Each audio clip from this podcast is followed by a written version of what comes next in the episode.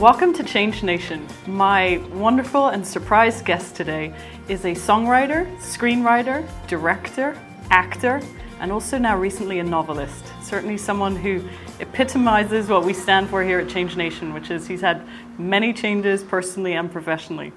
His work has earned him an Oscar, a Golden Globe Award, as well as nominations for three additional Oscars, two more Golden Globes, six Grammy Awards, and also two Tony Awards. I hope I got that right. If you've ever sang the song Fame, I'm gonna live forever, or seen the film Footloose, well, the genius behind this is the very talented Dean Pitchford. He's also great, a great author and novelist now with the release of his new book, Captain Nobody, which we're also going to talk about as well. So, Dean, what a pleasure. Welcome to our little Change Nation show. I know our studio is probably a little bit smaller than what you're used to being. You know, I have been I've, I've been in crawl spaces the size of a cardboard box and and then others where the ceiling comes off and the doors open up and and great this, things happen in small things absolutely. in small spaces. Yeah, good things come in little packages. They do. So Dean, did you know what you wanted to do with your life? Could you have planned and predicted what's happened, who you've become? When you were a oh, kid, did you know no. this was what was going to be? No, I had no idea. I was. I mean, first of all, Ariane, I was born in Honolulu, so I was born on a rock in the middle of the Pacific Ocean, in the same hospital as Barack Obama. Wow. Yeah. What's the and name of the hospital? Queen Kapiolani Maternity Hospital. Okay, good. So anyone who's pregnant, if you want great kids, that's where you got to yeah, go get them. Right there, yeah. Got hold it. it. hold it, hold it. Go to yes. And so, um, you know, growing up in the middle of the Pacific Ocean, everything was so far away and so impossible. Um, but what I did do was I dreamed a lot, and um, there was a magazine which unfortunately is no longer published called Life Magazine. And Life Magazine would arrive every week, and I would flip through the pages, and there would be pictures of all over America. And I conceived of America as a place much like the island that I lived on, which we could drive around in a day. Except that in the magazine, their America looked a lot more interesting than my America, because I could go to the Golden Gate Bridge and Radio City Music Hall and Yellowstone Park in a day, I thought. And then as I grew older, I, you know, and I began to make plans, I think, oh, wow, wouldn't it be great to go to New York and be on Broadway or go to Los Angeles and make movies, having no idea that the, the walls that I would meet. Um, and I never thought about it until I got into the business. Actually, I got, every time I started into another profession, I was met with unexpected success. And then I learned how difficult it was, and it was almost like it tripped me up. I went, oh my God, this is going to be really, really hard. And I started to watch my step a little bit more carefully. It was that headlong approach that got me my first theater job when I was 19, and then my first song when I was 27, 28, and my first Academy Award within nine months. And so uh, it, was, it was an interesting journey because in some cases I actually chose my path but I have to confess that for the most part, I have been dragged kicking and screaming from one profession to another without realizing that I'd always been preparing for it. While I was an actor, I was writing songs just for the heck of it. Now, when you're writing some of the songs that we were all known to love and dance to and go crazy to, do you have a sense they were going to be huge? No. Like, do you know what's no. going to be a winner? No, I mean, because what you eventually learn is that there are you can write a really great song and i've written wonderful wonderful songs that have gone off the edge and into the abyss and we never hear from them again. Um, so you you hope that you write a really good song and then you hope that the artist who sings it does it well and that the record gets mixed well. You hope that the a&r person who represents you at the label continues to stay in their job until the release of the record. You hope that the record label is not gobbled up by some international. You hope that some other artist doesn't come and push your release date out of the way. There's so many factors, and when they all mesh together, you just sort of go, "Oh, thank goodness!" But it's you. There's no absolutely no way of going killer. So, so Dean, thing. here's what I wanted to ask you: How does the creative process work for you?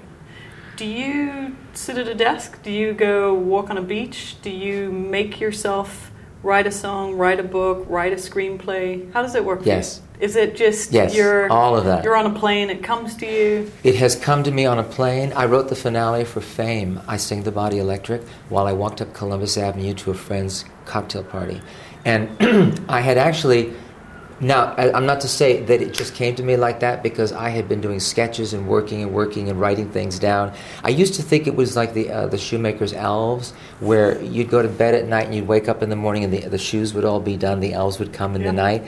And what I realized is, no, I got to cut the leather and I've got to prepare the needles and I've got to string all the. And maybe then some assembly gets done and I wake up in the morning, then there's that bolt of inspiration you hear so much about. But no, the fact is that I've always just been kind of a journeyman. I just pull up my sleeves and I just go to work. And when I'm writing a book or writing a screenplay, I sit down every morning at 10 o'clock, take no phone calls, and work mm-hmm. until 1 o'clock. And then, however much or however little I've done, I stop. I take care of all my business in the afternoon, but I keep that schedule. Um, and there's nothing woo woo about it. I just get really serious about it. What would you tell someone who's watching this who doesn't think they're creative or talented? Do you think everyone's got that spark? Like a lot of people have just learned to believe that's not who they are, and yet they're watching this, there's a yearning. If there's a yearning, then there is that spark.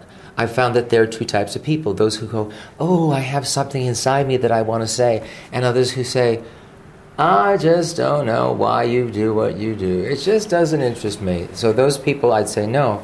But the people who, for whom there is that, that, that yearning, I would say um, the only way to, to write is to write. Uh, I, when I first began my songwriting, trying to become a songwriter, I wrote really terrible songs. I wrote bad, songs for quite a long time. And I got so discouraged that I actually, with a friend, we were both trying to aid and abet each other's careers. And we went, you know what, this is just terrible. Let's just put it aside. And I began to miss it, which is another thing that says that you really have to be doing this. And I, I finally went back to it. I called her one day and I said, you know what, I realized we're going to write a lot of before we write the good stuff. So let's just let's just write the shit. Let's just go ahead and do that. And I did. And I continued to write really bad stuff for a while. And then slowly, slowly, slowly it began to turn. But I realized that I had to get all that out of the way. It's not like one day you write badly and the next day you wake up and you make that leap over to, you just have to write it out. And that's generally, even when I begin a lyric that goes on to become a hit song, it started as a bad lyric. It started as many, many drafts that I would never show anybody. Didn't you sing your own songs? I used to sing my own demos. Uh, and then when I started, because at the beginning of my career, I thought, hey, I've been on Broadway. I'm going to go in and sing these songs. Then when I really began to work in the studio with studio singers, and I began to go, oh my God, they have been doing all of their lives what I was doing to get to Broadway. They have an, an, a knack for the microphone, for harmonies, for whatever. I'm just going to step back. And from that point on, I sat at the, uh, the control booth and produced other people. Dean, out of all the changes you've made professionally, what is the best change you feel you've made? I think the best change that I could have made for myself was stopping performing and turning to my writing.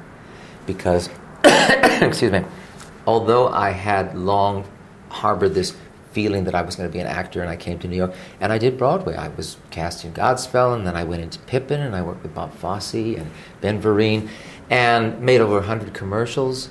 Um, I also recognized that my shelf life was limited. And also, I was a dancer, and I had by that time broken my left ankle twice, and I had torn ligaments, and I'd thrown out my back. And I was just looking way down the road at, you know, how much longer can I continue to beat myself up like this? And then the writing began to sneak in off you know, from the left side. And I kept going, but, but I want to perform, I want to act, I want to perform. And finally, the, the, the offers for the songwriting became so overwhelming that I reluctantly left my uh, acting agents. And within three months, I thought, what was I thinking? Wow! And I was up to my neck in songwriting work. What's the hardest change you've ever made? I don't know that I've made the once I moved to the songwriting, that opened the door to all kinds of other writing. And then I, I began thinking of screenwriting, why not? And that's what led to the novel writing, why not? Um, it was the, the big paradigm shift was going from performing and using my body. It's really an identity shift. It was How an identity shift. yourself. Yeah, how I saw myself. Um, and I'd also seen myself as a very public person because, you know, when I performed, I was signing autographs and I was doing interviews and I was out there to a great extent. And when I began the writing and I stepped way back behind the scenes, I discovered that I was really very comfortable being behind the scenes. I would go out to dinner with celebrity friends and they would be accosted during dinner, and I would think, so grateful that I don't have to worry about, you know, I can get on a plane and people don't come over and go, you don't know me, but. Well, I love you anyway. Yeah, right, right, right. Could you sign this? Could you sign this? Is that he free? Is that he's free? Because I'd like to move into that seat and talk to you for the next eight hours. I hear you. Yeah. Dean, we're going to take a quick break. When we come back, we're going to talk to Dean about his new book, Captain Nobody. So stay tuned.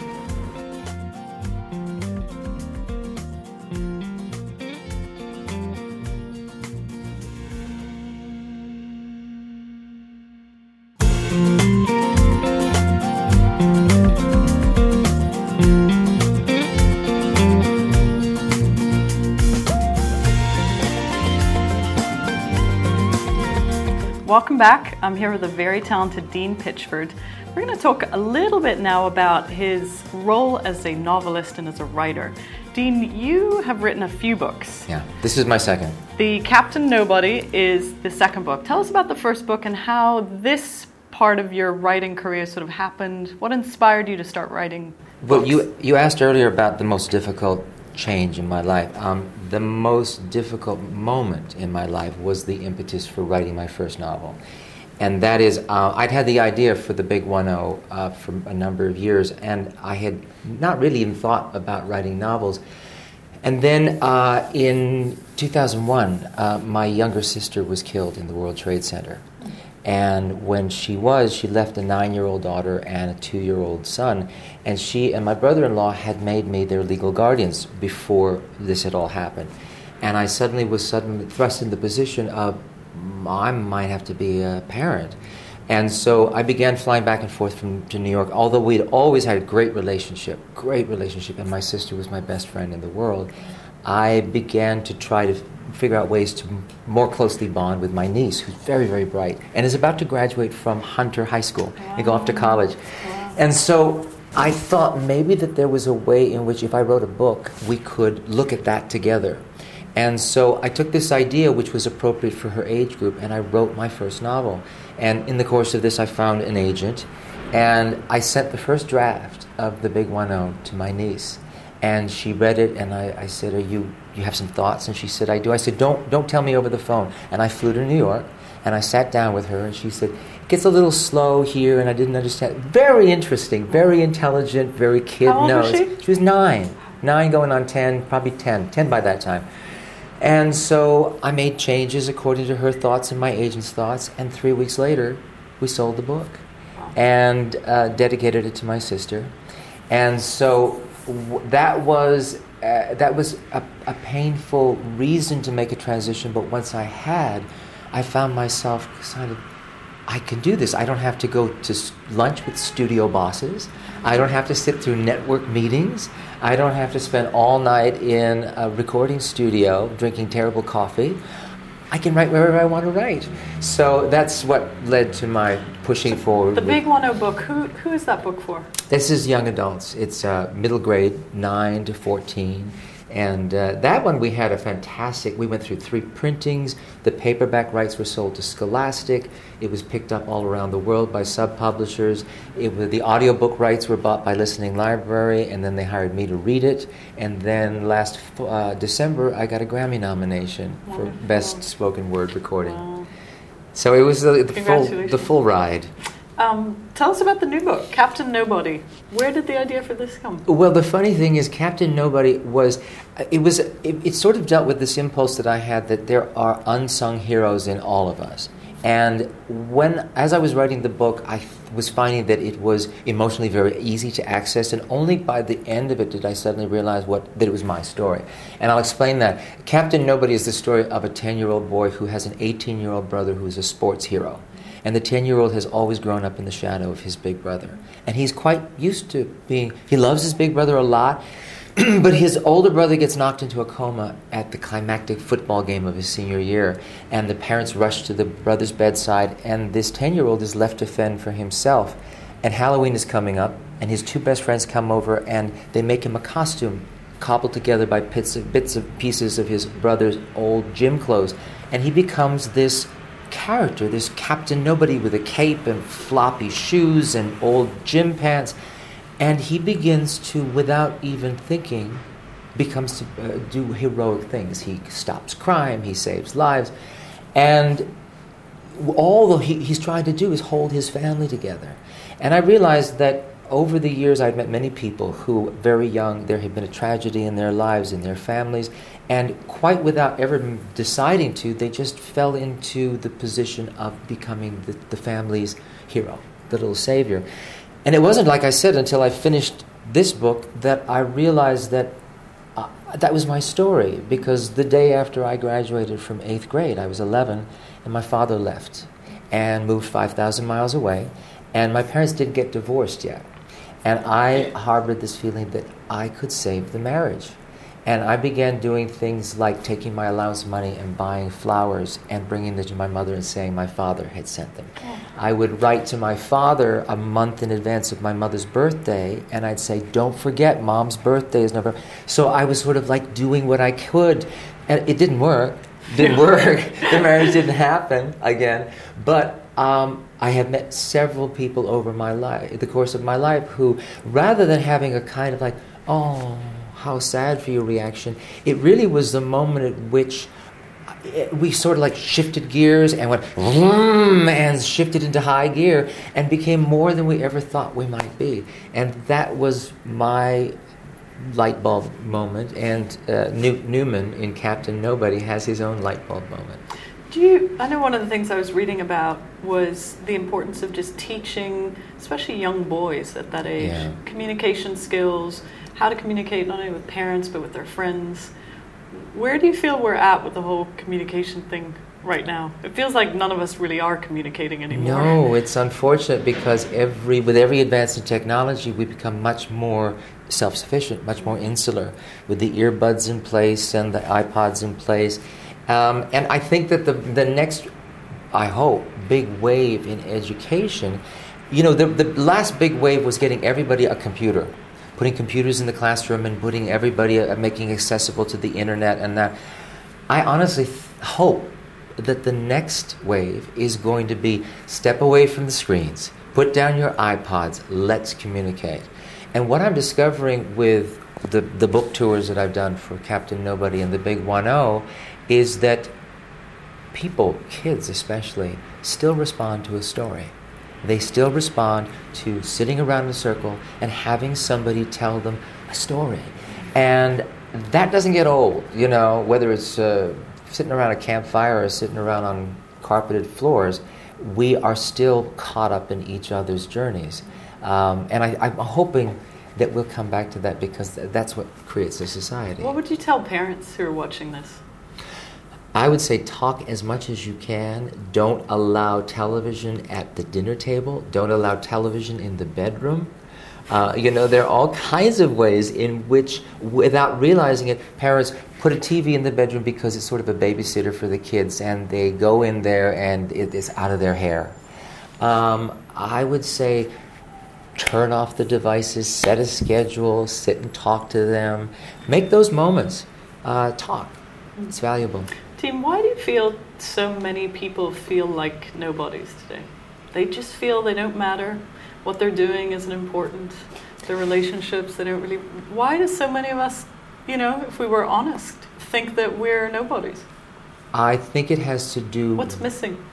You know what? It's not this what's missing. I think we're all who we were. What's happened is the internet and television have brought us uh, a, a, notion, a mistaken notion, a false notion of what how everybody else's life is. You know, you pick up People magazine and everybody's coiffed and beautiful, and it looks like those kids in Hollywood are going out 14 nights a week. They are never, you know, when do they film their television shows? When do they make Gossip Girl? And so if you start holding up what you are doing against that, people start to, as a friend of mine once said, don't judge your insides by my outsides. Don't do that to yourself. And I've tried to live by that where I, and I have people come to me and say, "Oh my gosh, what a glamorous life you have! It just must be so." And I only do schlub, schlub, schlub. The fact is, I do schlub, schlub, schlub all the time. And once in a blue moon, I get out, you know, put on a decent pair of pants and go out and do an interview for something. But for the most part, I, I scale back. I've, I've learned to love scaling back. And I, I want to say to people no, no, no, no, bring down your expectations. You're fulfilling those expectations. You really are. Just don't measure yourself against an impossible standard. And because we are being bombarded with images on the internet, on television, on the magazine stands, and we're going, gosh, I should look like him or her, and I should really be thinner. That's, I think, what makes for people thinking, gosh, I'm really nobody. And it really isn't the case. Dean, for people who, who are thinking about buying the book, is this for boys? Is it for girls? Is it for both? Is it? Uh, Captain Nobody is a book for both. Okay. Um, what we're finding, the thing is that girls are sort of like automatic readers. Girls love to read, and when we first, when I first started publishing my novels and getting reviewed, I became familiar with the phrase "reluctant reader." Well, reluctant reader is the wink, wink, nudge, nudge euphemism for boys, and it basically says this is what your, your challenge. Get to the reluctant readers, and you've got the whole spectrum. And both with Captain Nobody and the Big One-Oh, the reviews have been over the top about the appeal to the reluctant readers. So it has been appealing to both. Dean, share with us what you think is going to come next. Is it another song, another book? Are you taking time off? Are oh, you, no, what is no, it? no. I've actually just signed contracts for a third book. And the other thing that I'm very excited about is that um, Michael Gore, the, my collaborator on Fame, with whom I wrote Fame, and um, Larry Cohen, who wrote the screenplay of the motion picture Carrie, um, 20 years ago we wrote a musical based on Carrie, which uh, opened in England and came to New York and didn't last for very long. Um, but due to renewed interest and the participation of a very exciting director and producers, we are doing a, an enormous amount of work on it. And I'm in town actually casting for a reading which will happen before Thanksgiving. Mm. So that's, uh, you know, it's a journey that I took uh, 10 years ago when I brought Footloose to Broadway. And it was the most fun I think I'd ever had because it, got, it allowed me to combine my writing with my first love, which was Broadway. And when that was over, I thought, well, that was great. I can't imagine I'll ever come back to do this again. And you're here. Here we I like, am. We like Yeah. having you in New York. Oh, thank you. Dean, Thank here's you. my last question. Because we're a show and a, a company really all about change. Yeah. What is a change in the world that you would like to really see happen? Like what what's what's the cause that pulls on your heartstrings? What is what's the bigger change that you'd like to see happen? I'm hoping that with all the downside, I mean, there's a great deal that's good about the internet, but there are also, like we saw, we talked about downsides. It, it hypes up people's expectations. It distracts people. It turns them into couch potatoes. But my ferventest hope is that the real change that's going to happen is that people all over the world get to see people all over the world in a way that they haven't seen them before, and I think we're beginning to see that happen. Um, we and and have that moment where people go, I never thought of them as people. I ne- I didn't know that they had children and concerns and birthdays and hurts and wants. Um, Life changes. yeah, life changes. And I think that we have been so, in this country especially, conditioned to thinking about America and all the rest of the world. And I think what we're now becoming aware of is that there are living, breathing, sentient souls all over who are feeding us fabulous information and interested in our information.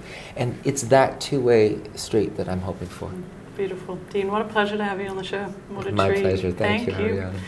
For Dean's work and uh, his, his latest book, Captain Nobody, and also his first novel, The Big One-Oh, that we talked about, please visit his website at deanpitchford.com. And stay tuned for more exciting things to come out of this creative genius, I'm sure.